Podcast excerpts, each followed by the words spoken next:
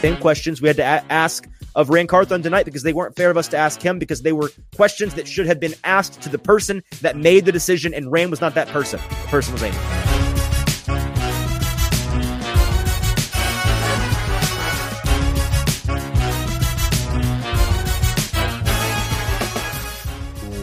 Welcome into the Hot Read podcast for Wednesday, January 10th. I'm your host, Easton Freeze, director of published content here at BroadwaySportsMedia.com. We're also brought to you by the 440 Podcast Network.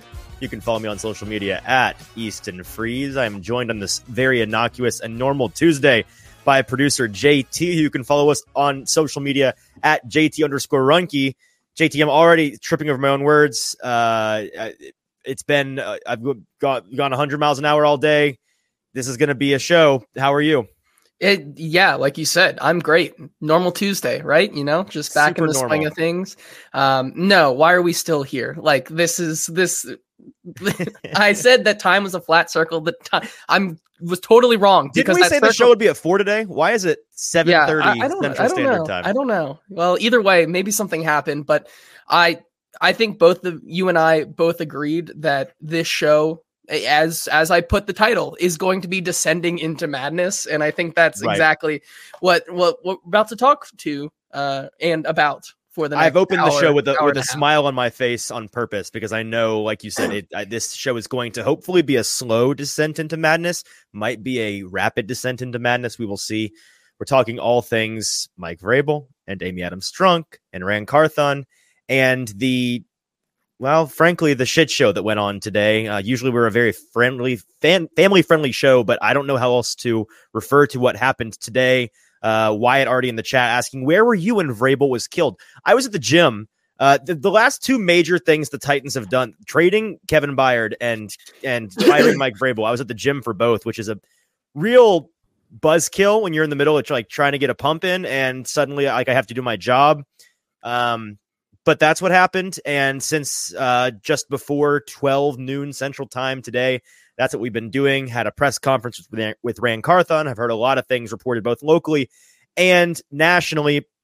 And it has been a full blown circus for the Titans today. We're going to dive into all of it um, real quick. A couple of things. First of all, if you're with us live, and a ton of you are, super appreciative of you guys being here and being active in the comments. We would love if you're watching on Twitter or on Facebook, go over to Broadway Sports Media's YouTube page. That's Broadway Sports Media on YouTube.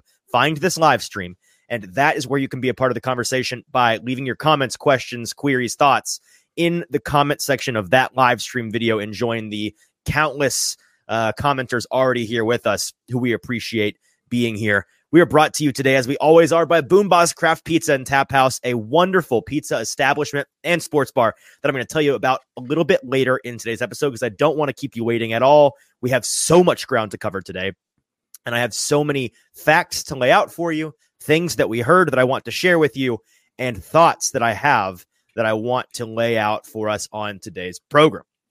Um, one quick thing before we do dive into, and we're going to do this kind of out of order. I want to start with we're going to lay basic groundwork for those of you that have been living under a rock for the last six hours, or you're getting off of work, and this is the first you've really had a chance to dive into somebody explaining what happened. I'm going to very quickly explain the groundwork of what happened today.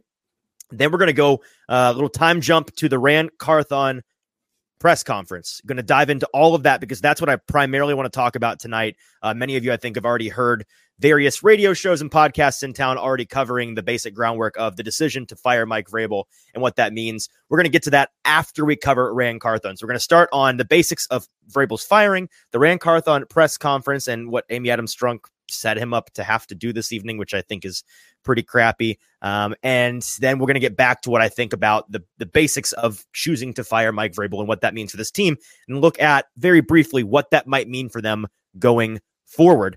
I know a ton of you have questions and you've got them all in the chat already. JT is going to do his very best to keep an eye on those, highlight the ones that are most important and or really today the ones that go with the flow of today's show because again, the rundown for today, the things that I that I need to get out there for you is so long. We just aren't going to have a ton of time to dive into specific questions, but on Thursday's episode, just 24 just kidding, 48 hours from now, um we're going to I think do a really big Q and A section of the show. So uh, tune back in with us then if you have specific questions that don't get answered in today's episode. Many of them will be just naturally. Um, but if you have more questions, we really want to talk to you and just go back and forth with those those of you in the audience on that Thursday show. So save those for then if they don't get answered today. Okay, a very basic groundwork, JT, and I'm just going to fly through this of what happened today with the Titans, Amy Adams Strunk and Mike Vrabel. It was reported just before noon today that the Titans had fired six year head coach Mike Vrabel. My initial reaction to this was disbelief. This uh, this was pure insanity. It is a panic move by Amy Adams Strunk. I, I said and have been saying on the show for a long time that there was no way that they were going to fire him. That if he was no longer the coach of the Tennessee Titans after this year, that it was going to be because he was traded to another team because frankly, I didn't think that they would do something possibly so foolish. Um, apparently, I guess I had too much belief in the leadership not to mess this up so badly. Unless there is a dramatic story from behind the scenes that we aren't privy to, that I think that there are some things we're never going to hear about that really led to this decision beyond just dissatisfaction with the football product on the field. I really think there's more to it than that. Unless there are those things, which I think that there are, but we may never know there's really no way to paint this in a positive light. It's a really, really ugly look. The Titans have thrown away a wildly valuable asset, I think. And for what? Right? Like they they they didn't get anything in return for a guy that I'm pretty positive is going to be pursued very heavily in the coming days and weeks and get a coaching job immediately, maybe of his choice. Um, that's an asset that was worth something. Absolutely. We got some reporting from Dianna Russini who uh, may just be the the the next greatest national insider for the New England Patriots because we have all known forever that her her main source was uh, Mike Vrabel, and now I'm not sure how she may be real quiet on the Tennessee Titans going forward, folks. I really don't know. She reported today. Um, shortly after the news came out that the Titans, this is a quote, the Titans believed trading Vrabel was too complicated and would take too long per sources. They wanted to move on quickly. I was told Vrabel never asked ownership for a trade or asked out of Tennessee. So that first part is is bonkers, right? The Titans believed trading Vrabel was too complicated and would take too long, which is like that's my thought process when I think about selling something on like a Facebook buy, sell, and trade. It's like eh, I could probably get 50 bucks out of this, but it was just going to take too much effort and it's going to, I'll just throw it away. That's essentially what the Titans did with Mike Vrabel, which is bonkers on the surface. There's some subtext to that that we're going to dive into a little bit later. And Ran Carthon explained it a little bit in his press conference. But it's that back half that is that was crazy to me in the moment. I was told Vrabel never asked ownership for a trade or asked out of Tennessee. If that's true, and again, her source is almost certainly Mike Vrabel based on the track record here. So this may be Vrabel tinted glasses that, that she is reporting through. But the idea that he never asked out, never asked for a trade, and they fired him anyway, really crazy to me. Really, really crazy. Um, we only got one reaction from any kind of player today, and it's a guy that's probably going to be a former Tennessee Titan. My uh, Derrick Henry spoke to Di- Dianna Russini over the phone. He said, "quote Wow, wow, I'm just shocked." Coach Vrabel is a leader of men. He's a great coach and teacher. I know he will get another opportunity right away. I look forward to it. End quote. Um, I think it's important for us to read the full statement from Amy Adams Strunk that was released today, and we're going to dive into some of the veiled and not so veiled shots that she takes at Mike Vrabel on the way out here in this statement that I think is her trying to be firm and justifying this decision, but boy, it's kind of ugly. So I'm going to read that entire thing to you now. Earlier today, I spoke with Mike Vrabel and told him about my, my decision to make a change at head coach. As I told Coach Vrabel, this decision was a, as difficult as any I've made as controlling owner. I appreciate Mike's contributions to the Tennessee Titans, both on and off the field. Anyone who has ever met him knows how passionate and genuine he is, and he's been a strong supporter of the Nashville community. We wish Mike, Jen, and the Vrabel family nothing but the best in the future.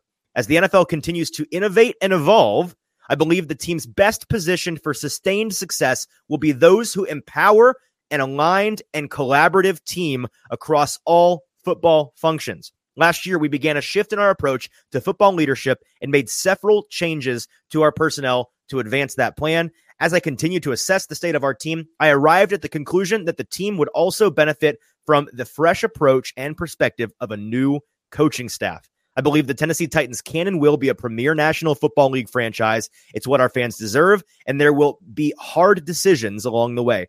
My decision today is not only a reflection of my disappointment in our past two seasons, but also my recognition that further changes are necessary to fully achieve our vision. I will never shy away from acknowledging that I have unapologetically high expectations for the football team and every aspect of the Titans organization.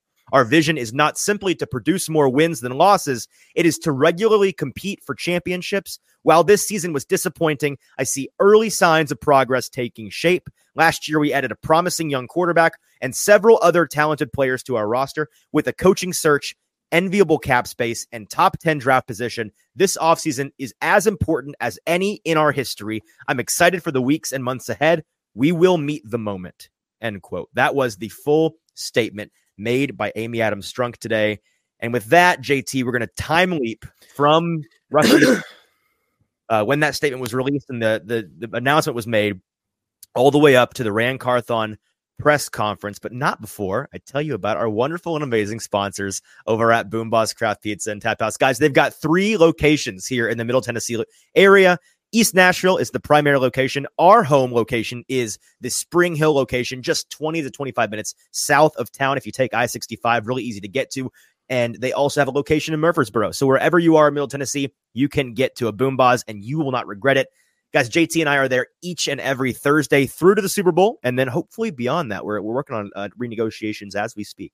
Uh, but we love our time at BoomBozz on Thursday nights at 5:30 Central Standard Time talking all things. Well, it was Titans previews, but now that the season is over, we're talking about whatever we want. And I can tell you that this Thursday we're going to be talking about more about this and the the fallout that um, that comes in the, in the next 48 hours.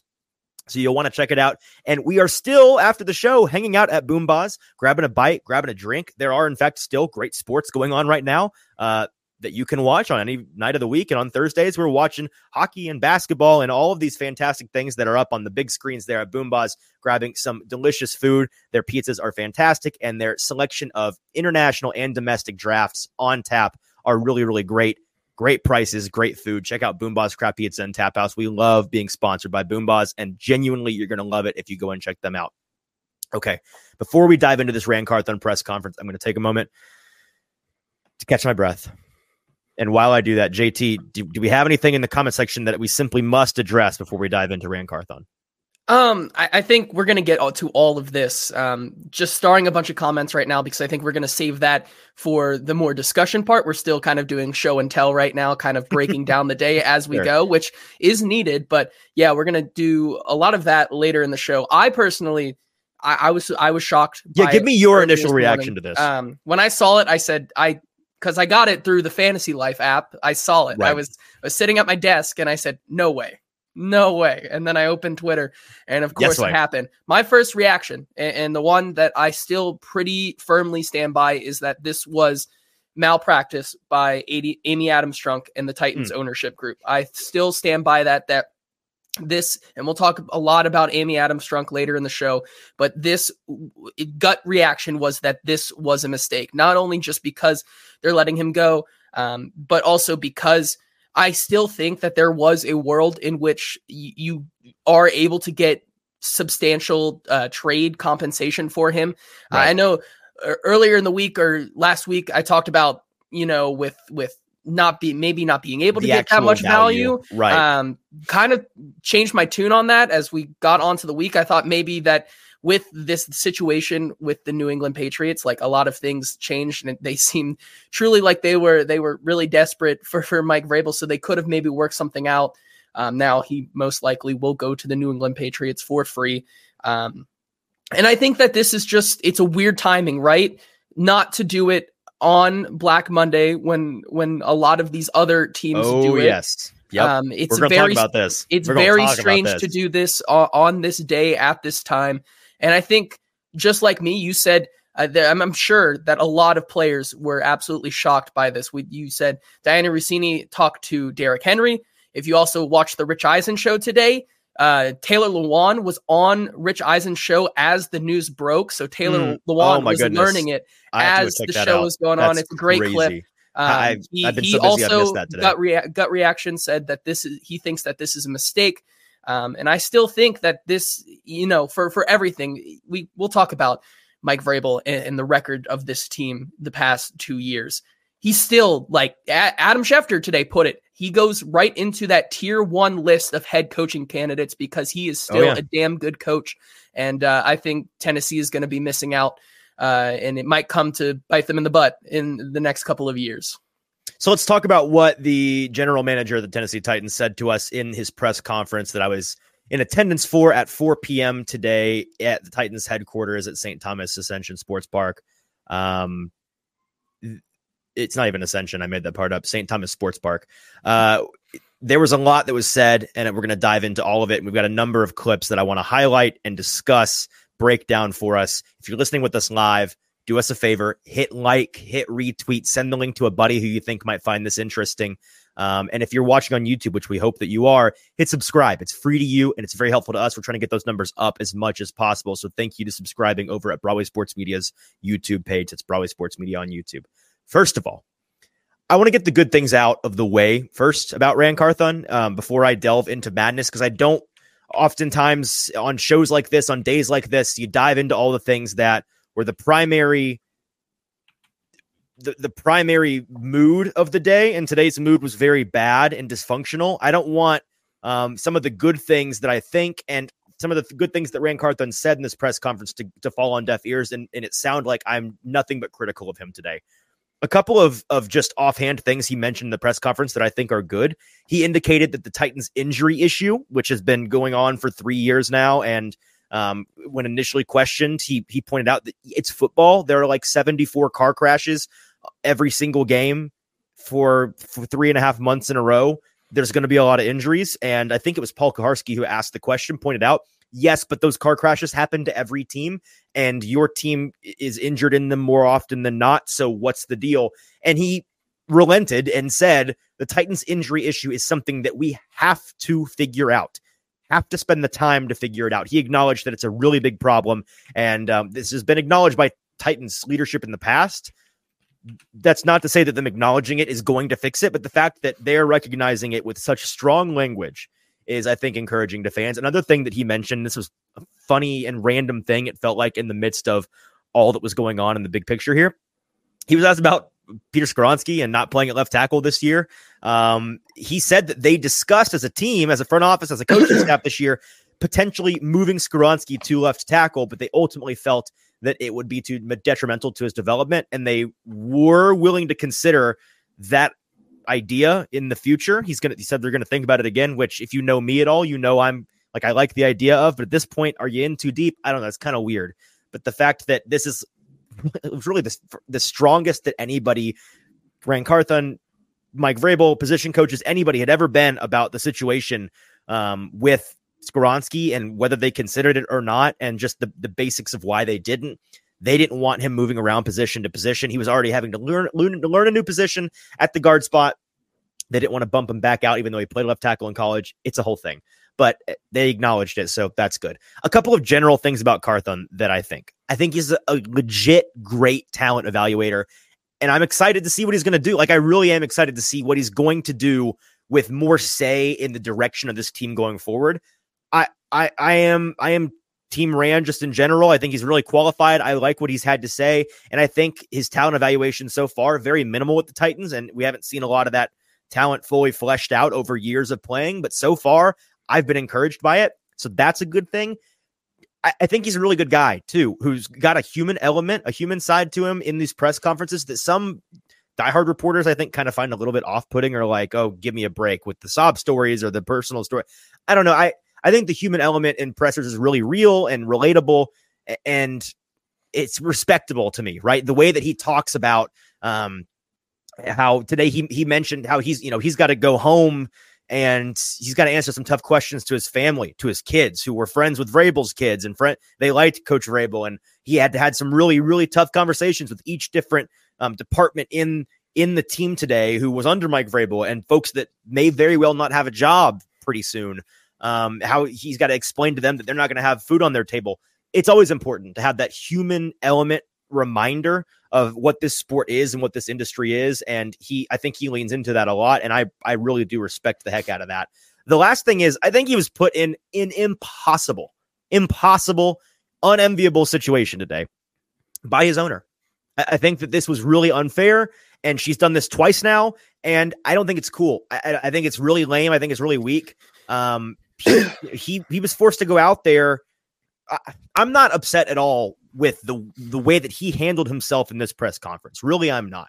Um, Amy Adams Strunk had this sit down earlier today that I'm guessing most of you have seen, but if you haven't, um, on the Titans social medias, the, the Titans themselves, voice of the Titans, Mike Keith, and their media production team, they had a prearranged, uh, pre-recorded sit down in interview with Amy Adams Strunk where she answered some questions that her guys that she employed wrote and that she pre-approved. So a lot of folks giving me a hard time on, on social media for calling out that she needs to speak to actual media, um, that she should speak to actual media for by saying like she answered all the questions. No, she no, she didn't, guys. No, she did. She answered questions that were written for her. And it's not that I, I I'm gonna be mad if she doesn't speak to me personally. I don't care who she speaks to. She has made a really dramatic decision here. She, not her GM, not anybody else in the organization. She has made this decision to fire Mike Vrabel. She needs to answer some real questions about it. And instead, she sent her GM out there today. She trotted him out there to answer for her decision to fire the coach, just like previously she trotted out her head coach to answer for her decision to fire the GM. This was what Mike Vrabel had to do when they fired Jon Robinson, and now it's what Ran Carthon is having to do when they fired Mike Vrabel. Neither of the people that had to answer for those decisions were the people that made those decisions. Both of those decisions were Amy Adams Strunk. And you know how many times she's talked to anybody not named Mike Keith about them on the record? None. Zero. Zilch. She doesn't talk to anybody that she's not 100% confident isn't going to give her an, a, a question that she's not going to want to answer, that she's going to be uncomfortable about, that she's not seeing coming. That's not that's not cool. It's weak. It's bad form. It really is. I, I don't. A lot of folks saying she doesn't owe the media anything. You're right. She doesn't owe those of us in the media a thing. You know who she does owe? She owes the the thousands upon thousands of you fans of her at this moment, seemingly reeling and disjointed and potentially dysfunctional franchise who folks uh, who told many folks told me today they called the ticket office and, and, and permanently canceled their season tickets. They're not interested in going to this team's games anymore. They're not interested in financially supporting this team any longer. They're really worried about the team that they love and they're invested financially and emotionally and with their time in. She owes it to those people to answer questions about these dramatic franchise altering decisions she's making. And she simply will not. It's weak. It's bad form. She uh, and, and, and I'm I to be super clear, I do not have a massive problem at all with her taking these, you know, this opportunity today to to take these softball pre-approved questions that she did from the Titans themselves as a format of speaking on today's decision. Really don't. No issue with that whatever. I do have a big problem with if she does not speak to actual media members or anybody that's going to ask her actual questions the actual and, and, folks said, well, she answered all the questions you need answered. No, she didn't. Do you know how I know? Because I just a couple of hours ago sat in a room with Ran Carthon, the guy she trotted out, to answer those actual questions that she didn't answer, and he didn't know because he didn't make the decision. It's really as simple as that. There were there are dozens of questions she needs to answer, and instead she had her GM try to today, and he either had to say he didn't know or say that he's not going to answer that right now because he was told not to let's dive into all of that now. But I just I wanted to point that out. She needs to speak to folks. She looks like she looks like a potentially bad owner right now, and when she's not speaking to us, it's bad form. Okay. Uh, so those are the good things around Carthon. That being said, we have some clips from this press conference. Um, there was there were some interesting no answer non answers. There were some interesting uh, obfuscations from actual answers and there were some interesting statements that he offered up that were kind of contradictory to things he said earlier in the press conference or contradictory to things that Amy Adams Strunk said in her statement. Um, that that's all. That's uh, uh okay. Kenneth in the comments saying she talked with Teresa Walker. Yes, I I had forgotten. Fair point. A prearranged meeting with Teresa Walker with a, AP. She spoke to about the this is a great example. She spoke with Teresa Walker about the firing of Jon Robinson when that happened. That was a very sterile, controlled situation. I've spoken to Teresa about this situation. I am not saying Teresa was told what to and not to ask, but I am saying it was it was very controlled. Uh, I, I believe Josh says he's coming in late. Have I been unhinged? I did just unglue myself. Uh, it if she did that, even that I have some questions about. One media member, one sit down with Teresa or, or whoever answer but even that would be enough to that would be enough to satisfy me in in her attempting to reach out. Does that make sense, JT? Like I think that that would be the minimum that she could do to be fair. I I mean, I agree with you. Yeah, it I mean, it we're we're about to get into this with the Ran Carthon, but there it it just really seems to me that Amy Adams Strunk isn't even um, telling her GM right now exactly what what is going mm. on. And, and like mm. you said, there's a lot of conflicting messages, and it's just a bunch of confusion for for a team that I think um, you can go back to even like I think from the start of firing Jon Robinson midweek after the Philadelphia Eagles game till now has been just a laundry list of malpractices on her end, on her part, on the Titans' part. Um, it, this I just personally do not um, think that this was the way to go about any of this. Um, I think every decision has come at a weird time too, which makes me question. Um, as they say, they have a long-term plan. Um, mm. It makes me question if that is really true, since these these kind of decisions come at weird times, not on the times where you usually would expect them. Um, so yeah, it, it's it's really confusing right now, and hopefully we get more clarification once we kind of get into the head coaching search about this. But we're just gonna have to wait and see. And tighten up Tony on YouTube says local. Uh, sorry, uh, just kidding. Sorry, that wrong comment. Tighten up on YouTube says if she is not good with the media, do we want her doing pressers? Jerry Jones 2.0. Fair. Oh, and this is Ben Seaman. What's up, Ben? Um, I, here's the deal. Like, I I appreciate that she's not Jerry. Jerry's crazy. Like after every game, like that's not what that's not what I'm asking for. Really, I'm not. When first of all, as the owner, like you could let your we're going to talk about this in a bit. You could let your GM do the hiring and firing of coaches, which is a thing that happens often, but we'll discuss that. Um, if you're going to do these hirings and firings yourself and make these massive moves, you need to answer a couple questions just once. Just one, just answer some actual questions that that are being asked. I'm not saying you have to do even a big formal press conference. I'm not saying it has to be regular by any means. Just do a sit down with somebody to ask and answer some real questions. Okay. Um, let's dive into the, these clips that we have to share from the the Carthon press conference. Um, let's start with the idea of trading Vrabel because we've been talking for a long time on this show about if they trade him, what compensation could they get? They should trade him. They shouldn't fire him. They fired him. What does this all mean?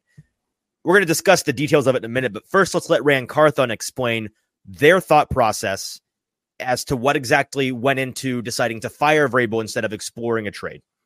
Uh, I don't know the nature of his conversations uh, with Miss Amy about you know him being traded.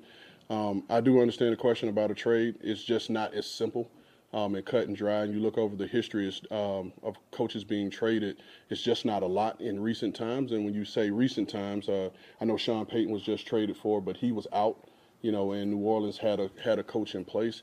Um, but there's also league mandates and rules that you have to follow, you know, before you can execute a trade. And uh, you know, you have the partner, uh, if you will.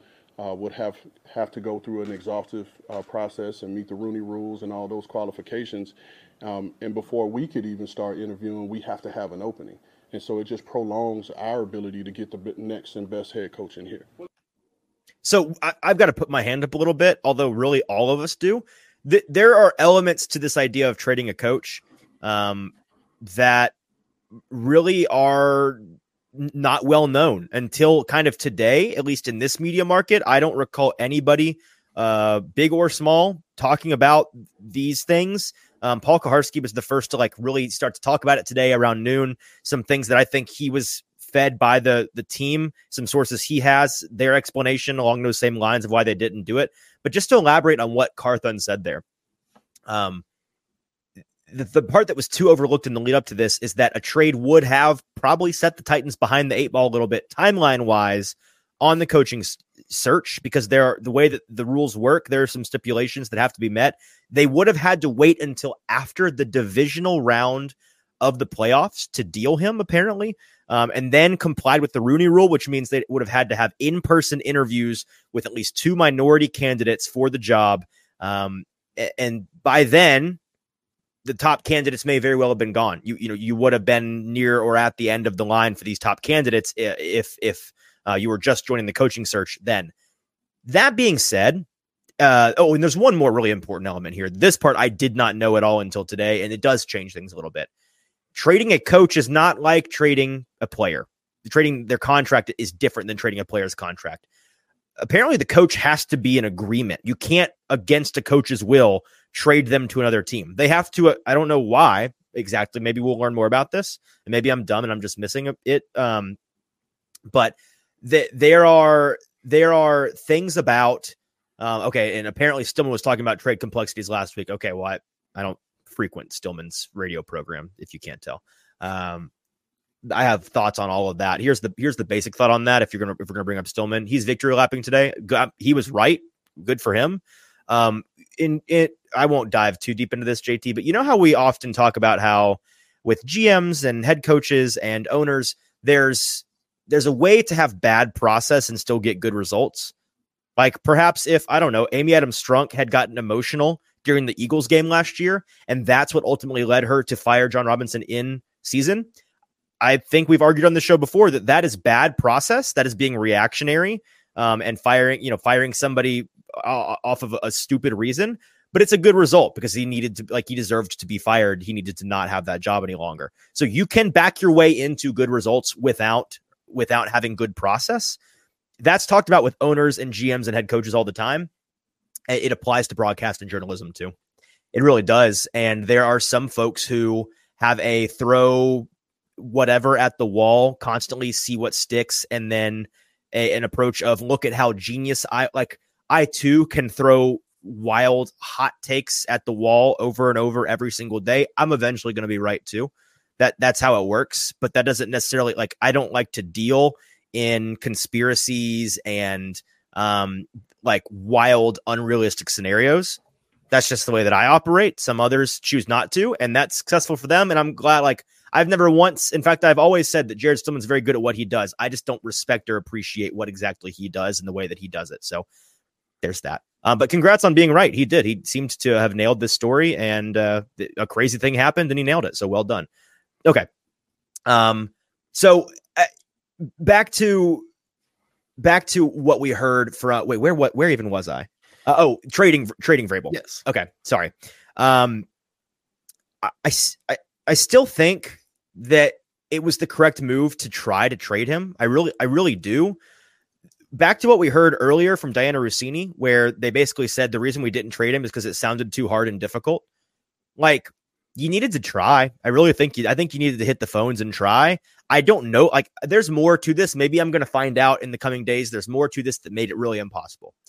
But are are we sure you couldn't put out there publicly? Hey, Mike Vrabel is available via trade. We're we can't trade him yet necessarily, but we're you know we're fielding offers. We'd like to see who's interested.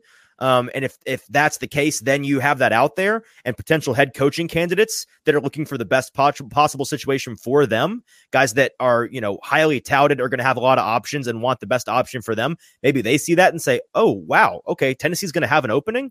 I'm going to wait. I'm going to wait to."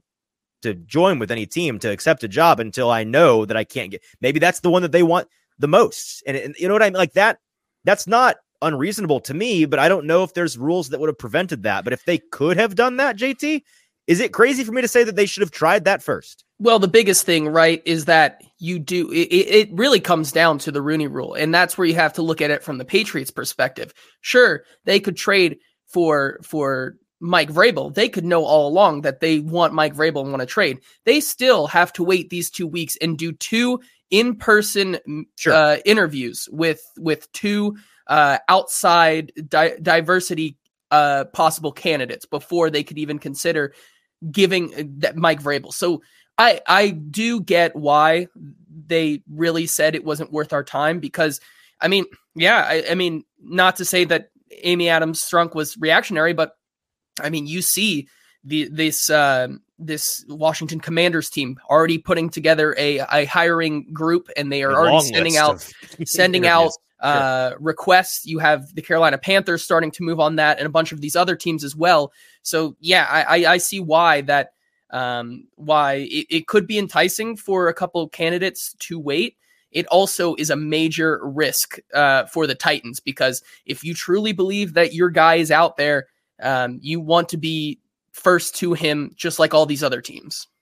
we can move on to the next clip after I say this last bit of piece on it. Um, it, my my reaction to this is if you're not going to try at all the trade the trade route, um, if you're just going to say that it's not tenable, we, like that sort of signals to me maybe Amy Adams Strunk or the Titans brass or you know whoever has a specific guy or guys in mind, and they, they think it's super super important for them to get near the front of the line of of head coaching can't you know head coaching searching teams if that's the case cool fine. And maybe that you know maybe that means they get their guy and they get the best guy in the market or, or whatever it is.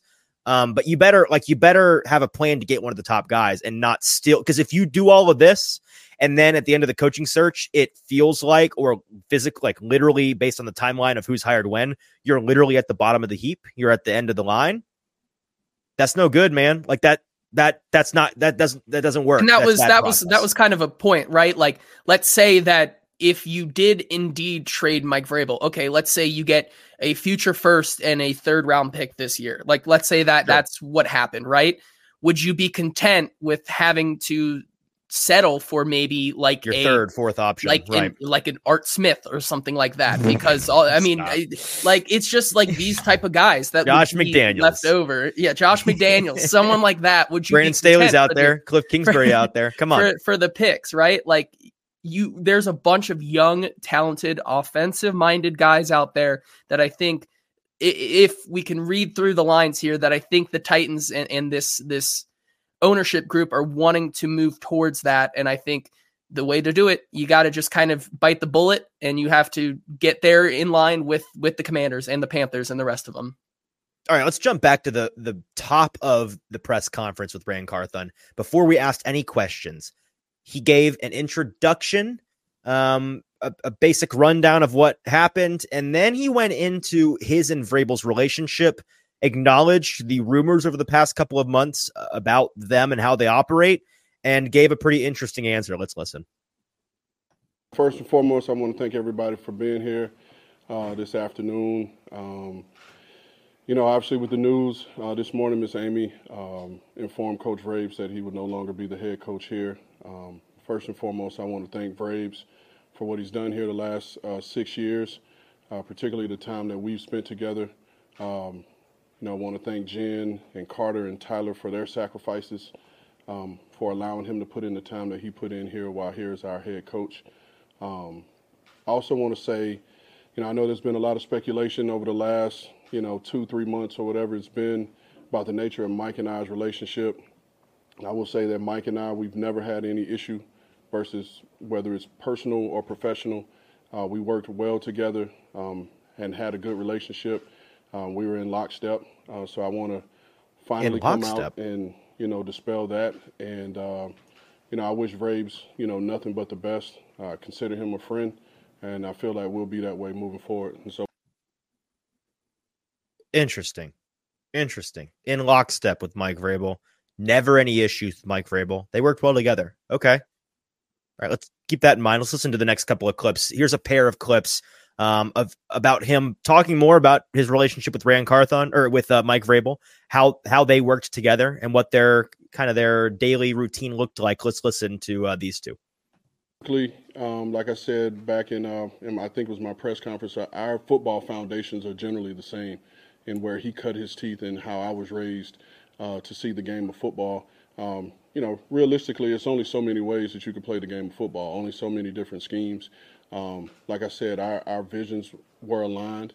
You know, we saw it a lot the same and we worked well together. So, the decision that we made was unanimous. Uh, Mike and I, we speak every morning um, whether I come to his office or he comes to my office and we talk about the task in hand for the day. Uh, when we got to the point of um, of making the move uh, from Ryan, um, at that time when we made the the initial switch, Ryan was injured, and that was about you know now we get to see what Levis can do. Um, and Levis went out and he played he played well. Um, I think had everybody you know in this room and our fan base excited about what was to come, and so we decided to make the decision to you know move forward and see what that's going to look like in the future uh, in his development. So they were collaborating, working well together. Considered considered him a friend. Uh, okay, keep all those things in mind. One more clip, and then and I have some thoughts on all of these. Uh, one more thing he had to say about Mike Vrabel and about how this year went. Uh, went into some detail about some injuries that hindered this team's success. I think that part, you know, it's a, a lot of moving parts, you know, to the game of football. Um, and there's no secret, you know, we've dealt with a lot of injuries here, you know, over the last, you know, three seasons or whatever it is. And, you know, we're having to mix and match pieces, you know, on a week to week basis. Um, and it, it, makes it hard. It makes it hard for, for any organization, you know, to do that. So, uh, you know, we have a lot of work ahead of us of trying to, you know, figure this whole thing out and how we can keep, you know, our key guys out there on the field and keep them available. Um, but it was just one of those things. It wasn't a uh, we weren't aligned or it, you know, it didn't work. It's it's it's really hard when you take the field. You know, I think we took the field Sunday with nine starters out. You know, and you know we were able to come away with a victory. But if you look over the last couple of weeks, look how many starters you know that we've had out due to injuries, and it's it's just hard. It's hard to win football games in the National Football League as is with a healthy roster. It's just it becomes even harder, you know, when you don't have you know all your key guys. So, so that's a lot about how he and Vrabel had a good relationship. They were collaborating. They were talking to each other in each other's office every morning. They didn't ever have any personal interpersonal issues. He considers him a friend. Their visions aligned on what this team was going to be, what it should be. And then at the end, that last clip, he, he, sounded to me like he gave a bunch of reasons why Mike Vrabel shouldn't have been fired. It sounded to me like he's talking about how the injuries really set this team back, and when you know when you've got nine starters out in week 17, week 18, it's tough. You know, like a, a bunch of things. And um, I was talking with with Paul Kuharsky and Sam Phelan in the the media workroom after this, and and Paul says, "Oh man, this guy summed it up perfectly." I go, "Show me the tweet." And here's the tweet. So shout out to somebody I don't know on Twitter, but really well done summarizing all this. At James R. Brown said, and I couldn't say it better myself. So there were no issues with collaboration or executing a shared vision. Player development was encouraging, and it would have been difficult for any coach to win given all the injuries. So why was why was Mike Vrabel fired? Because that that seems to directly contradict what Amy Adams Strunk said was the reason why she fired Mike Vrabel.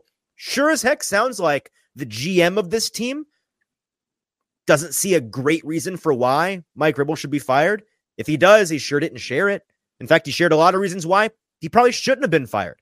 Our buddy Mike Herndon on Twitter talking about how Ran Carthon was saying that he and Vrabel were in lockstep. While Amy Adams Strunk's very first line of her statement said, quote, I believe the team's best position for sustained success will be those who are empower an aligned and collaborative team across all football functions. End quote. Listing that as a reason why they were firing their head coach. Saying that a team empowering aligned and collaborative team efforts are best for sustaining success in the NFL, implying Mike Vrabel was a roadblock to that. He was a hindrance to that. He was a problem for them trying to reach that shared goal. Yet Ran Carthon comes out and talks to us about how he and Vrabel were in lockstep. They were buddies. They worked well together. There were a lot of reasons why it would have been difficult for any coach to win in the circumstances. Corey Curtis over at uh, local local news station News Two, I believe, um, was in there, and he tweeted out another, I think, poignant thought. So if it wasn't Carthon's decision to fire Vrabel, because he did come out and say that, by the way, that Carthon did not have any say in the decision to fire Mike Vrabel. He was not in the room when Amy Adams Strunk told him that or, or talked to Mike Vrabel. He was just told by Amy the decision. It was not. It was not on his accord. It was not with his input. Um, if it wasn't his decision to fire Vrabel, they got along great. The season wasn't a failure, and you can't say what they're looking for in a new head coach why exactly was he the one out here? Again, why was Ran Carthon the one who had to come out here and be the person to field the questions that Amy Adams Strunk begged? She begged all these questions. She's the one did these things, potentially franchise altering moves she's not she's not speaking out. I mean, again, I'm not saying she won't. Maybe she will, and I'll, I will praise her when she do when when and if she does it. I'll be happy when and if she does it, and I hope whoever gets to ask her questions asks some of the same questions we had to a- ask of Ran Carthon tonight because they weren't fair of us to ask him because they were questions that should have been asked to the person that made the decision, and Ran was not that person. The person was Amy. Um. Okay. Next clip. I asked Ran Carthon, this was one of my questions, um, because earlier in the press conference, it caught my ear, an answer to somebody else's question, um, asking about why they fired Mike Vrabel. Ran said that ultimately the reason why they did it, it was all about Amy's vision and, and wanting to wanting to to best situate themselves as a team, as an organization, as a franchise to meet that vision for for the team, for the for the organization. So I asked him, what was it about Mike Vrabel that wasn't compatible with Amy's vision, with y'all's vision? What about Mike wasn't going to work for that to happen? And he didn't give much of an answer. Answer. We can we can play the clip, but here's what he had to say. Organization, not the team. The vision for her organization and how she wants things structured uh, for that. Like I said, Miss Amy's uh, she's made her statement um, and she's clarified her reasons, and we're here to support her and again, I'm not mad at he gave the answer he had to give, which was not an answer, which was I'm not answering this question. Right? He he, he said what he had to say by choosing to say, well, it's not about the team's vision, it's about the organization's vision. Okay, rant that okay, fine. The the question still stands. What was it about the organization's vision that Amy has in mind that Mike Vrabel was a hindrance to? Why was he not compatible with the organization or the team's vision? Didn't want to answer that question, naturally. Um, okay, let's listen to the next clip. This next one. Talking about the shared long term vision. And uh, my buddy Sam Phelan over at A to Z asked this question, trying to essentially get down to the bottom of okay, before this past season, were Mike Vrabel and Ran Carthon on the same page about what this team needs to be going forward? Was there a debate between Ran Carthon wanting to kind of tear down fully, get it down to this like a, let's ship off some aging pieces that are worth something, get some draft picks, Ryan Tannehill, trade him. Derrick Henry, trade him. Kevin Byard, trade him.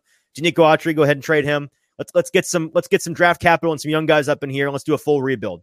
Um, and then, as speculated, Mike Vrabel more along the lines of let's keep those guys. Let's add like a you know a D hop kind of kind of a win now as we rebuild strategy, which is what they ultimately went with, which is what ultimately won out in that in that uh, front office in that organization. And so, trying to answer that question and I found it funny how Ran's answer was, yeah, we we were on the same page about the vision for this roster, vision for this team. Me and Mike Vrabel were. Uh, uh, and and now when we get a new coach, that vision there might be a significant pivot. It might change dramatically, which I don't think is actually inconsistent. What that tells me is okay. So Amy took the vision you guys had and has fully shot it down. Has said no, we're do we're going to do this differently. Here's the clip.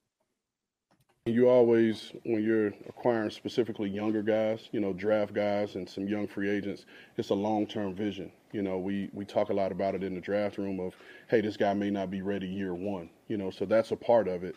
Um, and depending on the scheme of the next head coach, things could pivot, you know, drastically, and we could have a, a retool of the roster, which is, you know, going to take some work. And so, uh, you know, we'll address that, you know, when we get there. Okay, so the Titans have to hire a new coach now. So this next clip is asking Ran Carthon, who are you going to be the person in charge of the the search for a head coach? You're the GM of this team. Are you going to be heading up that search? Is it going to be your call? Here's what Ran Carthon had to say. No, we you know um, talked about this earlier. You know, I will be one of the parts of it. Um, and one of the parts. Be, you know, areas in which you know I'll take more of an out front approach.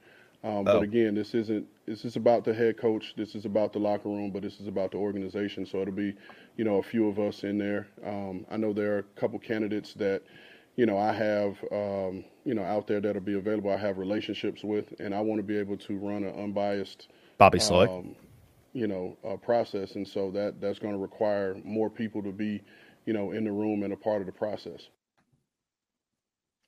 Okay. Um, a couple more clips here before we dive into. I, am just trying to get these out of the way, set a framework for what we're talking about here, and and what I came away from this press conference thinking, with a couple more clips. Uh, the other question that I got in because it was very busy press room A lot of questions. I'm, I'm surprised I got two it, it was, it was, a, it was a jungle out there. Everybody sure was, was. Everybody was fighting for it. Well, about ten seconds in, the the the president of media relations, Robbie Bohren, um, was having to tell people like, guys, we got time. We could like we've got plenty of time. Everybody's gonna get their question in. We don't need to fight over, and certain members are better about this than others. Uh, okay, but I did get two questions, and my second one was he was at, and this is a, another clarification question. Actually, I, both of these questions I, I came up with on the fly because I was I was wanting to hear him clarify on some previous answers he gave. He essentially said, and I'm, I'm paraphrasing here, but in a previous answer, he said that we're gonna, you know, what's the he was being pressed on what's the actual vision, like define the vision, and he said we're gonna define that vision w- once we get a head coach, which struck me as you're gonna define the vision. So I said, Car- Mr. Mr. Carthon, um, I said Ran just want to clarify is the is the vision going to be set before you do your coaching search and and so allowing it to inform who you hire which i think is good process? Or is this going to be something where you guys search for a coach get that coach and then you set the vision which i think is backwards and bad process? And he answered and essentially said that the vision is already like he clarified the vision's already set. We're doing that so that's good. Good process right? Vision's already set we're going to have that and let that inform who we hire at coach. But bad news, we can't tell you the vision because you decide. Here's the clip. Vision defined. We we have it defined, and we've had you know, you know, I've been on the phone ever since you know the decision was made, and it's it's obviously been a lot going on, and it's been hectic. But the the vision is defined. It's just it'll be a time for us to roll that out. And then a follow up question: Why why exactly can you not tell us the vision now? What's the reason? Here's that clip. It, it's it's not the time. It's not the time to, to share that vision today. And, and I, because I think as we go through this process, we need to to make sure that we have the right person aligned with that, and and why we hired that person will fit that vision. Okay, that was the weirdest part of the of the whole press conference to me. Um, so here's my general takeaway, and we're gonna we are now done with clips. We're gonna dive into some some thoughts um, on on what the takeaways here are and what what happened. Uh, the general vibe of the press conference to me, and I think you probably got a good feel for it based on those clips, was nothing to see here. Pay no attention to the man behind the curtain. Everything's under control. Don't worry about it. Right some things that were kind of contradictory that we just discussed. He was adamant that he and Vrabel were on the same page and shared the same vision. Pay no attention to the statement from Amy Adams Strunk just hours ago saying they fired Vrabel because he was not compatible with their vision. Oh, and that vision, we already have it. But don't ask us to tell you what it is yet. Now's not the time because weird weird behavior. And, and, JT, you and I were talking on the phone on on my drive back here from that press conference. We were trying to to figure out what possibly could there be, what what reasons could there be for them not to tell us the vision now? For like, because here's the deal, this team, this team is currently as directionless as it may have been. Like I, not ever. That's not fair. It's as directionless as it's been in a long time. And you have opportunities here in this press conference to reassure your fans, reassure the folks that pay your bills, you know, that that, eh, that consume the entertainment. Guys, don't worry, there's direction here. We've, we've, we've got this under control. And they just didn't for some reason. Here were the three reasons we came up with, JT. And maybe we're, I'm, I'm sure we're missing something. Maybe we're missing one. If folks in the comments think we're missing one, chime in. Here are the three reasons why I think they maybe didn't share the vision honestly, this is all I can come up with. Number one, Ran doesn't know actually what the vision is. I don't think this one's true, but it's possible, right? Ran doesn't know, or maybe more possible, he and Amy are on the same page. Like he knows what Amy knows, and they both just aren't, they don't know yet. They aren't sure. Um, which, you know, just then then say that. You don't you don't have to lie about the go, don't worry, guys, we've got a vision if you don't have a vision. I'm not saying that they are lying. I'm just saying that's a possibility. Number two, the plan is to craft the vision around the hire, like I was asking, which is bad process. And they're just, they're lying about it now to appease us. Again, I'm not accusing them of being liars. I'm saying these are all the possibilities that I can possibly think of for why they hide it. The third is, and actually, I just came up with the fourth that I'm going to add on the fly here. The third is to avoid the criticism of the coaching hire, right? This is a team that has a test and they have a big question on the test right now of who's the new hire. And they're trying to answer that, but they don't want us in the media, us that are fans, they don't want folks on the outside judging them, grading them on their answer to that test question. If if if they tell us their vision now, and then they go and hire a guy that when we look into his background, look into the options, we think collectively as media or as fans, it's a pretty that guy doesn't really fit your vision at all. Like that's a bad bad job. This this is depressing. We're gonna rip you for this. They don't they're just trying to avoid that criticism, which is lame and, and bad. I, I get the motivation on their part, but it's lame. The fourth reason, JT, and this frankly might be the most realistic option, knowing this Tennessee Titans team and the way that they operate. They see it as some twisted competitive advantage, right? Competitive advantage to keep the kind of team and by proxy, maybe they think the kind of coach that they want more of a secret so that the potential hirees don't have leverage in asking for a bigger contract so that other teams can't poach their favorite guy. Like, I, again, that just, it's not logical, but that is the fourth reason why that I, I think. So the four reasons that I've come up with, they think it's a competitive advantage, I think, which I think is objectively dumb. They want to avoid the criticism of the coaching hire just in case it's clear that their coaching hire doesn't actually align super well with their vision. Their plan is actually to craft the vision for this team around their coaching hire, which is bad process. Or four, Ran or Amy don't actually know what, what it is yet, and they're just lying about having their vision figured out. They're still working on it. What do we think? What, what do we think is most likely out of these things? Or are we missing something? I, for me, I think it is the, avoid the, the, comments criticism. think it's, it's, competitive advantage. By the way, the moment well, I said that, it was competitive advantage down the. Um, I, I think Alex here says, I think you're a little too hung up on the vision. Vision. Had he answered, it would have just been coach speak. The vision is to bring a Super Bowl to Tennessee. Blah blah. Okay, okay but good. that's do that's it. what I'm like, saying. Say that. Weird. That's fine. Like, and, and our buddy so Nick Suss said that to me on the way out of the room. He, we were talking about the vision. Why won't? It's weird that they're. That it is. It is weird that they didn't give an answer. I'm not saying the answer had to be in depth. Nick literally said, and whoever in the comments just Alex said, all you have to say is our our vision is we want to bring a Super Bowl. This like that's our our goal. Our goal, our plan is to bring a Super Bowl. We want to win games. That's the vision. Win football games, whatever that means. Say that. It's super easy. Again, the, the Titans created issues for themselves today that didn't have to exist. It may not actually exist, but they made them because they were acting weird about this. This is objectively weird the way that he handled it. Yeah, I mean, it, it's just like you could. I think it would have made the press conference feel just a little better than than it did. Like give it, your fans some hope. They're really upset right now, or you know, not some of them aren't upset. Some want a Vrabel gone, but they they're they're they're well, yeah. Half the ch- half the chat is super happy that I know I know. There's gone, so. there's a lot of upset fans, and then the fans that aren't upset are you know they want some some some little morsel of insight into what the future for this team might hold. Give them something that is cheap and easy and free and does not hurt you. Like we want to win games. Our vision is to win a Super Bowl. Our vision is to hire the best coach on the market. Say that. Say it. It's not hard. Yeah, I, I would totally agree with that. Um, and on that, I I just have a couple points where I want to talk about what Ran kind of said. Um, and the main one that I've kind of been just marinating on today is that it truly feels like this from a- Amy Adams Strunk is a total scorched earth uh, kind of thing with within the organization. And I think um, earlier in the show, Blast TV brings up a comment that I think I kind of talked to you about that may be what was kind of the final straw for Amy Adams Strunk in this one, in which he said Vrabel needed to go because he keeps hiring his buddies as coordinators.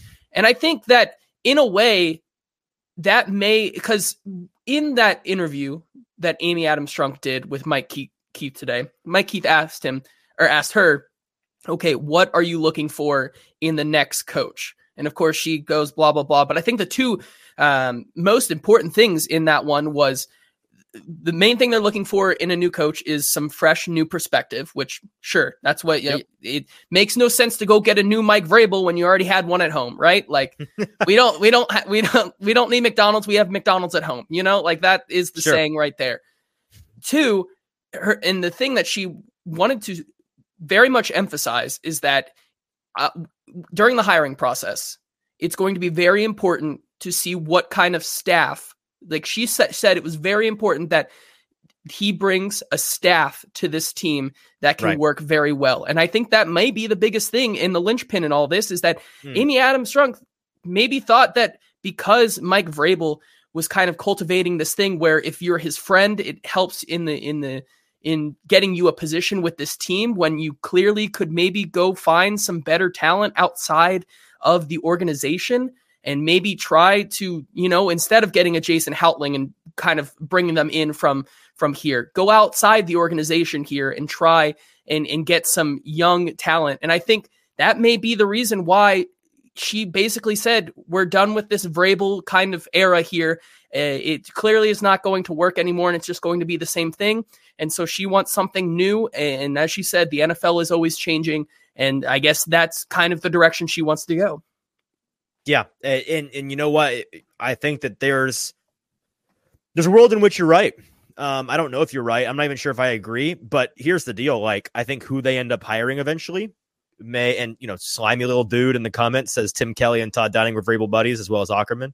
Uh, and that's it, the biggest it, thing. He also talked about that when a new coach is hired, Ran basically said the coach will be able to interview anyone on this staff. It does not mean that anyone on this staff will be back. Like ineligible, it, right? Sure. It's go- it's going to be a totally different coaching staff here on this team, and and it might might be one and done for Tim Kelly. It might be the the final end of Shane Bowen. Charles London, who who uh, Will Levis has been working with, may he might have to have that setback in his young career as he gets a new quarterbacks coach, and Charles London maybe moves on like that. So it's going to be very interesting how they go about this. And Joey in the comments says, "I'm wondering if before long we don't hear something came out about how he wouldn't hire or fire the right people, much like Mularkey got fired. It also like I, am not going to rule out any of these things. Um, I think that we will get some insight into what happened based on who they hire. Because if they, God forbid, if they go and hire somebody like Jerod Mayo, which I actually saw rumored today, and if that becomes a thing, uh, that's like that's next level, out of this world. Ch- please check yourself into an institution levels bonkers. If that's if there's any shred of truth to that, Amy and Ran need to change their mind immediately and then scrub the evidence and deny, deny, deny. Um, but like if that kind of thing happens, they go hire another defensive CEO type head coach, like you said, a Mike Vrabel at home, who's just like a nut. You, you traded out a guy that you knew was a good coach that was kind of like you just you, you basically replaced Mike Vrabel without Mike you, to get rid of some of the Mike Vrabel issues. Um, that's dumb and bad process and very bad. And that to me might indicate that you're right, that that's really all it was about. Um, I, another thing I came away from this press conference thinking about, and I, I think, listen, it's, it's a stronger take than you usually hear from me, but I really do. I, I feel passionately about this. I think it would be wise for the Titans to hire a GM.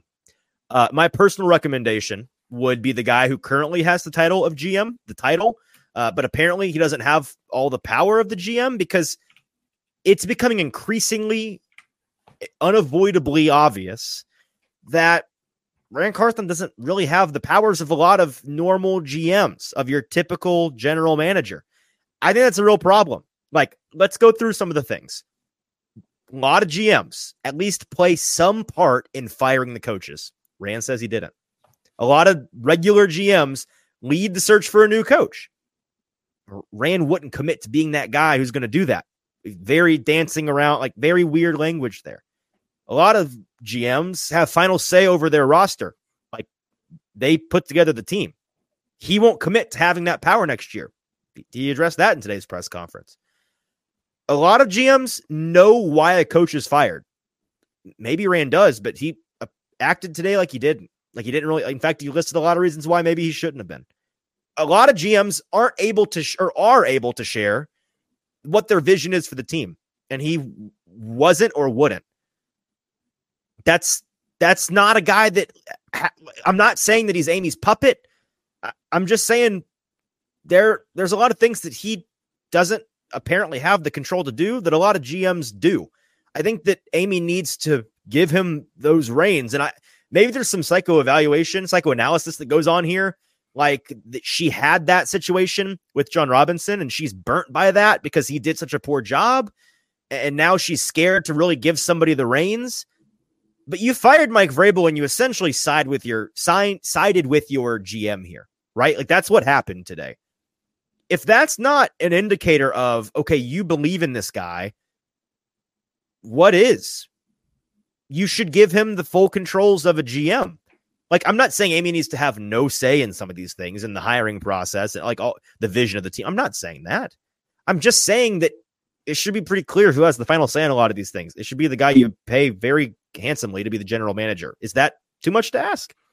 No, I, I don't think so. And I think this was something that I shared with you and also was part of my initial gut reaction that I very much question the way Amy Adams Strunk and, and her operating group are doing business right now because you can go back to literally this offseason where she wanted she put Ran Carthon and Mike Vrabel in a room and said, I'm hands off. You guys collaborate and you guys figure this out.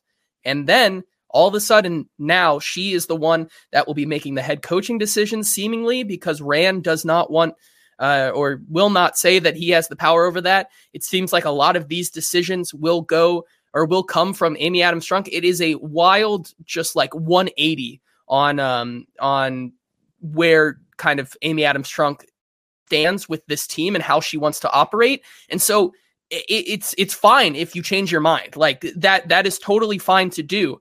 But you, have to you have to stand on your ground at, at, at some point. You cannot continue to flip flop back and forth with these types of things when the, the future of your own team is, is really in the balance in the hands of this next decision you make and that's a perfect transition to we're going to jump back in time again to our reaction to the Mike Vrabel firing. A couple of comments that I want to address here. Um, slimy little dude says Ran earned that job. What are y'all capping about? I, I don't, I don't, I don't think we said anything about here. We've repeatedly said he's the guy for the job. I just said I recommend them hiring him for the GM. Like it's, I'm joking saying that he doesn't really have the full GM powers. I think that he should. I think that he should have more power. Um, tighten up Tony saying Amy ain't making the head coaching decision. Y'all chill out.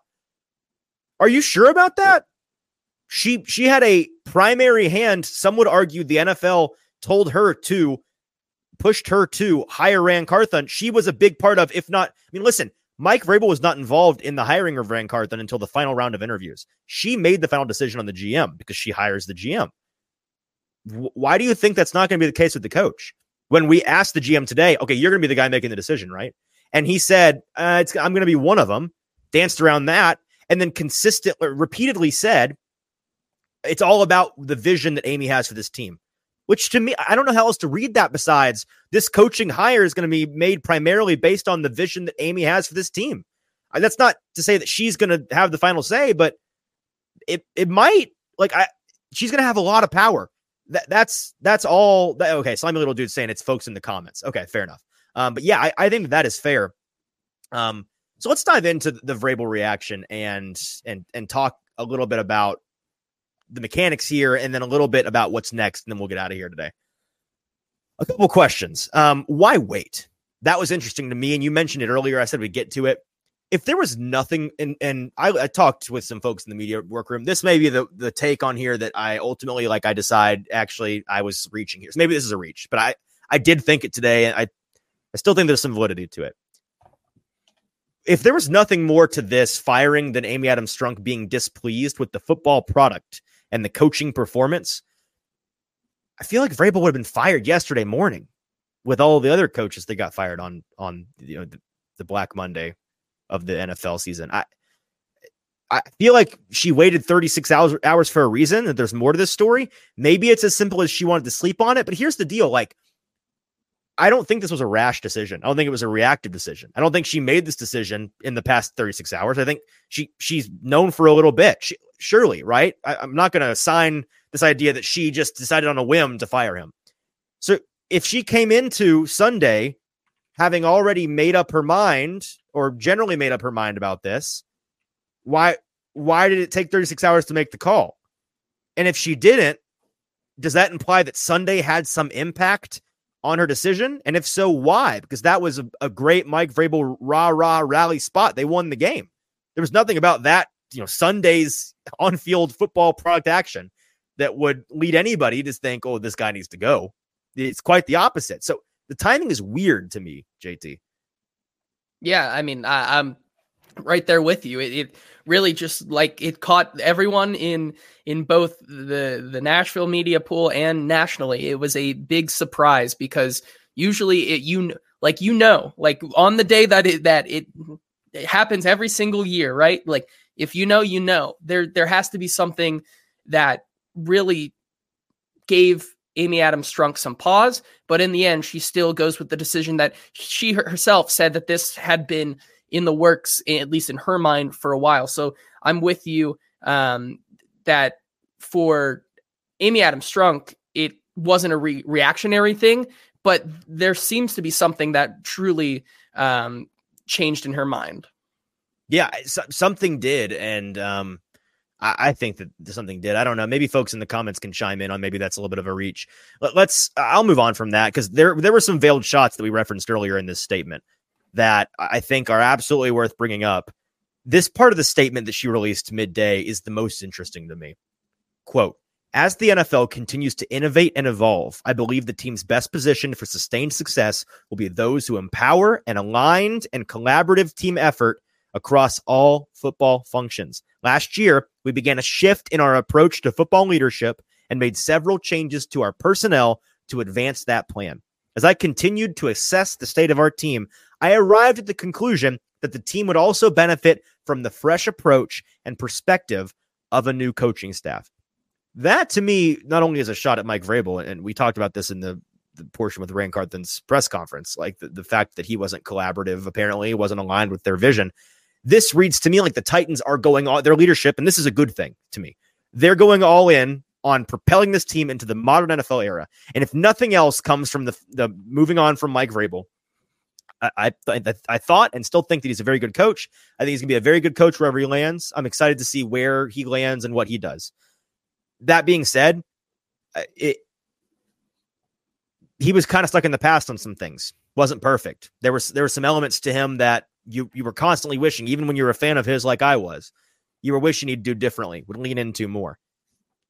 I, I'm hoping that changes, right? I think this is a good thing. Go full cutting edge. Analytics department to the nines, young, innovative coaching staff, renovated offensive approach. Do all of it, right? Like if, if you're going to do it, do it. And it sounds like that's what they want. I think that has to be a big part of their vision that they lay, lay out for us whenever they decide is the time.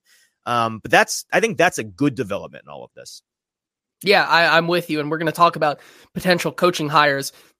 It has to, I, even though um, in the interview, uh, Amy Adams Strunk with Mike Keith, uh, she kind of shot down the narrative that it's only going to be offensive minded, and that's what they're looking for. She said they're going to cast a wide net, which she does. But if you're going to make this Mike Vrabel, uh, if you're going to make this Mike Vrabel firing, you have to go offensive. And there are plenty of young, talented guys in the NFL who will be looking for head coaching jobs um, that I think the Titans should really give a shot because if you want to bring in a defensive minded guy um, to, to be your football coach, well, you've already had one. So the, the, it has to be a full 180 and go offense, offense, offense. I agree. Um, sorry, I just this is so funny. Albert Breer tweeted uh, something that we've been talking. I mean, we've got a lot of flack today for for saying that it was weak of Amy Adams Strunk to to handle this the way that she did. And Albert Breer tweeted the same thing. I'm just now seeing. He said, honestly, this is pretty weak. As we mentioned in the Tuesday notes on his Sports Illustrated column, Titans owner Amy Adams Strunk fired Mike Vrabel in a one-on-one meeting. It was her decision alone. Yet she sends her GM out to meet with the media and only talks with the team website. Sorry, it's like that's just objectively that's just true, guys. It is, and that's not local media being man. We're mad that no, that's Albert Breer agrees. I'm sure that most everybody in the media agrees. I think a lot of fans agree. It's weak. Quit like put your love for this team and i, I get it. I, I, really i do. The inclination as a fan to want to buy all in on amy and, and her vision here because if you if you admit that what she's doing might be a big disaster then you're admitting that you're like things are about to get really dark and that's scary. Like genuinely i get it. I'm the same way with the teams i root for for sure. Um but you have to be honest with yourself about this.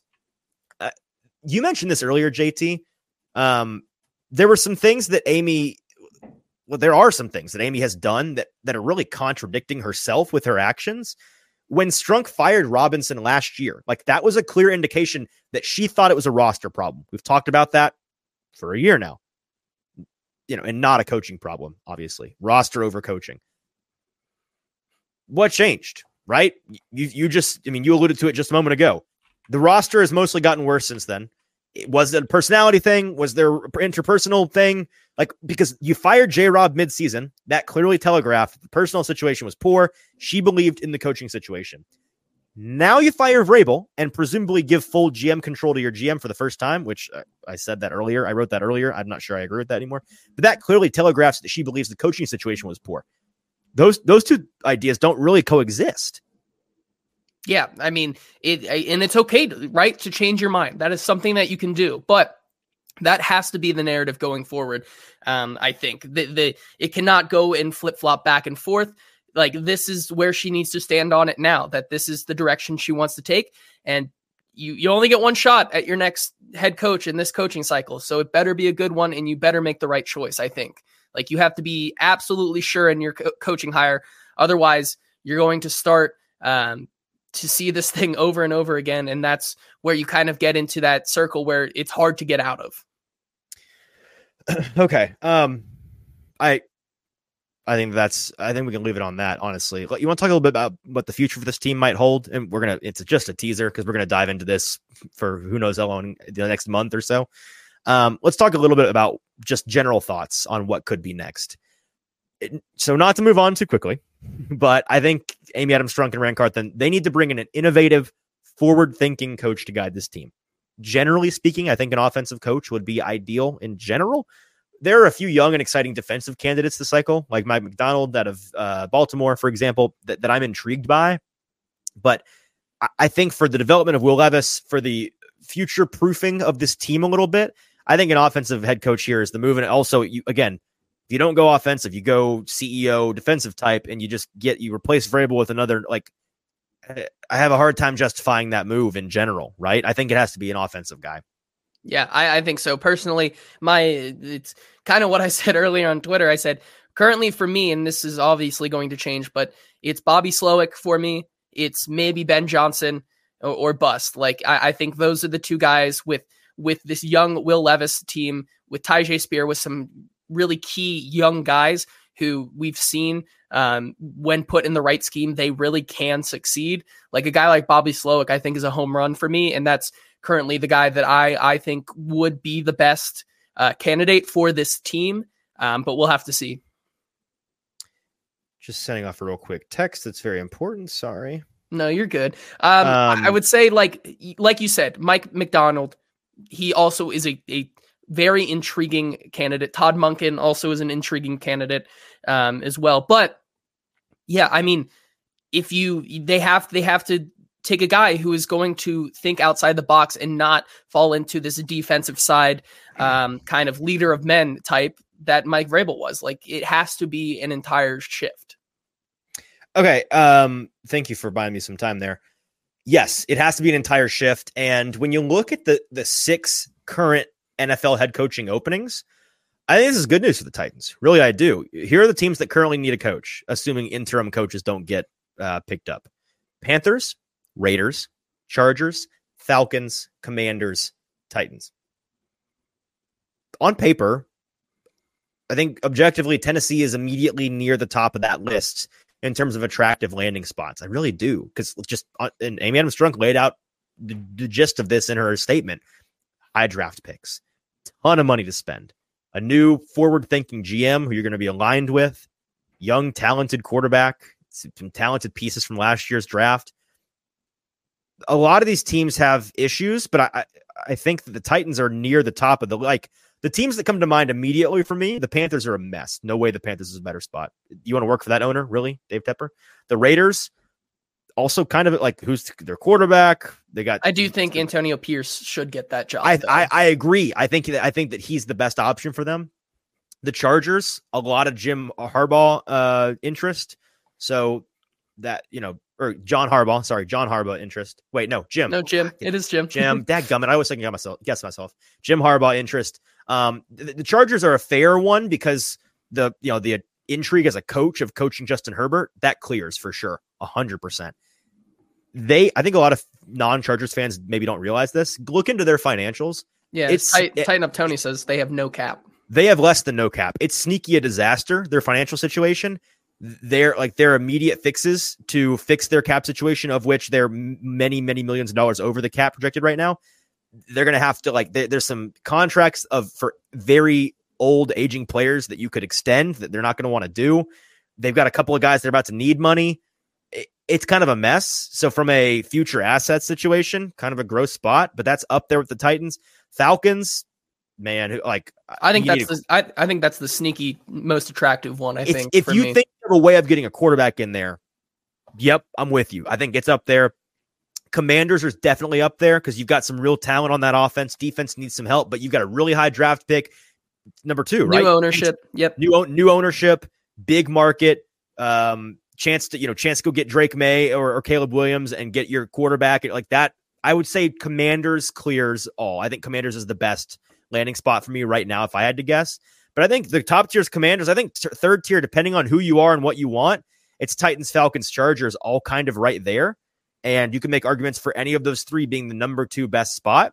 That's a good position for the Titans to be in. Really, it is. Um, and we we know that Amy Adams Strunk, apparently, reportedly, we don't know this. We think this based on reports. She's willing to give out big boy, top of the market NFL contracts. If she's willing to do that again here, that's that's something that's going to be really attractive to guys. Zero state income tax and like all of these things they apply, and I think that that's something that's that's worth um, that's worth looking into, worth talking about. Yep, I agree. Couple closing thoughts for us here before we're done. Just I want to wrap all this up with a bow. The hardest hit in all of this, it's it's easy to neglect, but it's important to remember. It's Titans young quarterback, Will Levis. He needs continuity bad, and we talked about this a lot coming into this potential decision. It happens, and now there's a chance that some of his coaches stick around, but they're at risk of changing now too, a very high risk. If they go find a great offensive head coach who can put him in positions to succeed, like that can change really quickly. But in general, it's a very bad idea to constantly change the people around a young quarterback. And some folks are going to say, oh, he's a rookie. This is his first change. This we are now confirming, unless somehow Tim Kelly sticks around and all his coaches stick around and they stick with the same offense, which I don't really, really doubt they're going to do. Uh, this is going to be his fourth consecutive year of changing offensive coordinators and changing offenses. That is the that's not a way, it's the way to stunt the growth of a young quarterback. It's really, really bad historically. Now, Levis is a baller. He's he, the past three times he's overcome it and, he, and he's he's been fine. But fine is, not eventually fine's not any good, and eventually fine starts to get in your head, and eventually the expectations rise as you like you're in the NFL longer. And if you can't develop from a fundamental standpoint, if in the offseason you're so focused on learning new guys and learning how to compete in a new offense and learning terminal, like all of these things, and and you can't focus on the fundamentals, can't focus on developing from a mechanic standpoint, developing with your teammates and a relationship standpoint, like that starts to wear on, on a quarterback's ability to succeed. It starts to lower their ceiling, and that's really, really bad. Um, so that that's a big deal, and I feel for him in this situation. Hopefully, he can overcome this. Finding a, a, good head coach is hard, JT. It's really, really hard. And and also lost in all of this is the fact that the Titans now have to play the lottery, the coaching lottery. They got to go find find a guy that's better, as good or better than Mike Vrabel for this to be a success, which is a really high bar to clear, in my opinion. In the NFL, fish. This is, I think, this is the perfect analogy for it. In the NFL, finding a head coach is fishing in a really small pond ton of small fry out there. Guppies, you got to release them by law, got to throw them back. The Titans, they chose to throw away a keeper today. They had a keeper in the boat for the past six years. They decided to toss it back. Dangerous move, in my opinion. There are always bigger, better keepers out there amongst countless minnows. So happy fishing is what I have to say to the Titans on that one. And then here's the crazy thing in talking to you and some of our friends about this move, talking about like, are the Titans of the poverty of the AFC now? Like, what's what's going to happen? Are, are they doomed now? Eh, I, here's the crazy thing about them in this situation. And if you're looking for a little bit of light at the end of the tunnel here, here it is. In six weeks from now, the Titans could have Ben Johnson or some, you know, some the the the the Shane Steichen of the year, where it's like the the offensive wonderkin who comes in and blows everybody's mind, and you can't you, you can't talk enough good things about the things that they're doing for your young quarterback and for your offense and the innovation and the excitement. That can all happen. And they have that guy in the house, and suddenly they're rocking and rolling with a very modern, very forward thinking head coach GM tandem. They got a metric ton of money, high draft picks. Everything looks sick and exciting again. It can really change in an instant that quickly. But right now, things feel horrendous because they've handled what could ultimately be a good and necessary change. This can ultimately be a good and necessary change. They've handled it so poorly today. How does that inspire any confidence in them not messing it up? Because the bottom line is this this offseason, as Amy said herself in her statement, is her legacy moment, is the biggest offseason in Titans, maybe modern history. They have to, have to, have to get the coaching search right. They got to get the guy. If they fail, if she fails, the city and the fan base are going to turn on her potentially for good. And so far, after today, I'm I'm pretty concerned. So that's my two cents on the situation. We're now officially 90 minutes into this. Finn, any, any thoughts from you, JT? Before no, we're done, I think I think that perfectly sums up our, our descent into madness today and what uh how today has felt. So all right. Well, thank Feels you good. so much to everybody that tuned in with us. Had a huge audience this evening. Really, really appreciate you guys joining us live. Um, if if you know of a buddy that might appreciate this show in post, send them the link. Hit like, hit retweet, hit subscribe before you leave. Very helpful to us if you subscribe to the Broadway Sports Media YouTube page, trying to get that number up as much as possible. It is free to you. It's very helpful to us, and it'll help you see our content in the future. Again, we're going to answer a lot of questions that you have about this situation or try to answer them on Thursday. We're going to discuss all of your thoughts on this on Thursday, live from BoomBozz Craft Pizza and Tap House, our wonderful and amazing sponsors. If you want to come ask them in question, you could get a free gift card and eat and drink on us and on BoomBozz. I don't know how hard that is to sell. Free food, free drink. You get to talk ball with us and watch sports. Like it's going to be a good time. We're a good hang, I promise. So come and hang out with us. We'd love to see you. Um, until then, JT, I'm going to go do something other than pay attention to football for the first time all day and just relax and, and grab a bite to eat and and, and go to sleep. Um, until Thursday, for producer JT, I'm your host, Easton Freeze. This has been the Hot Read Podcast. We'll talk to you on Thursday.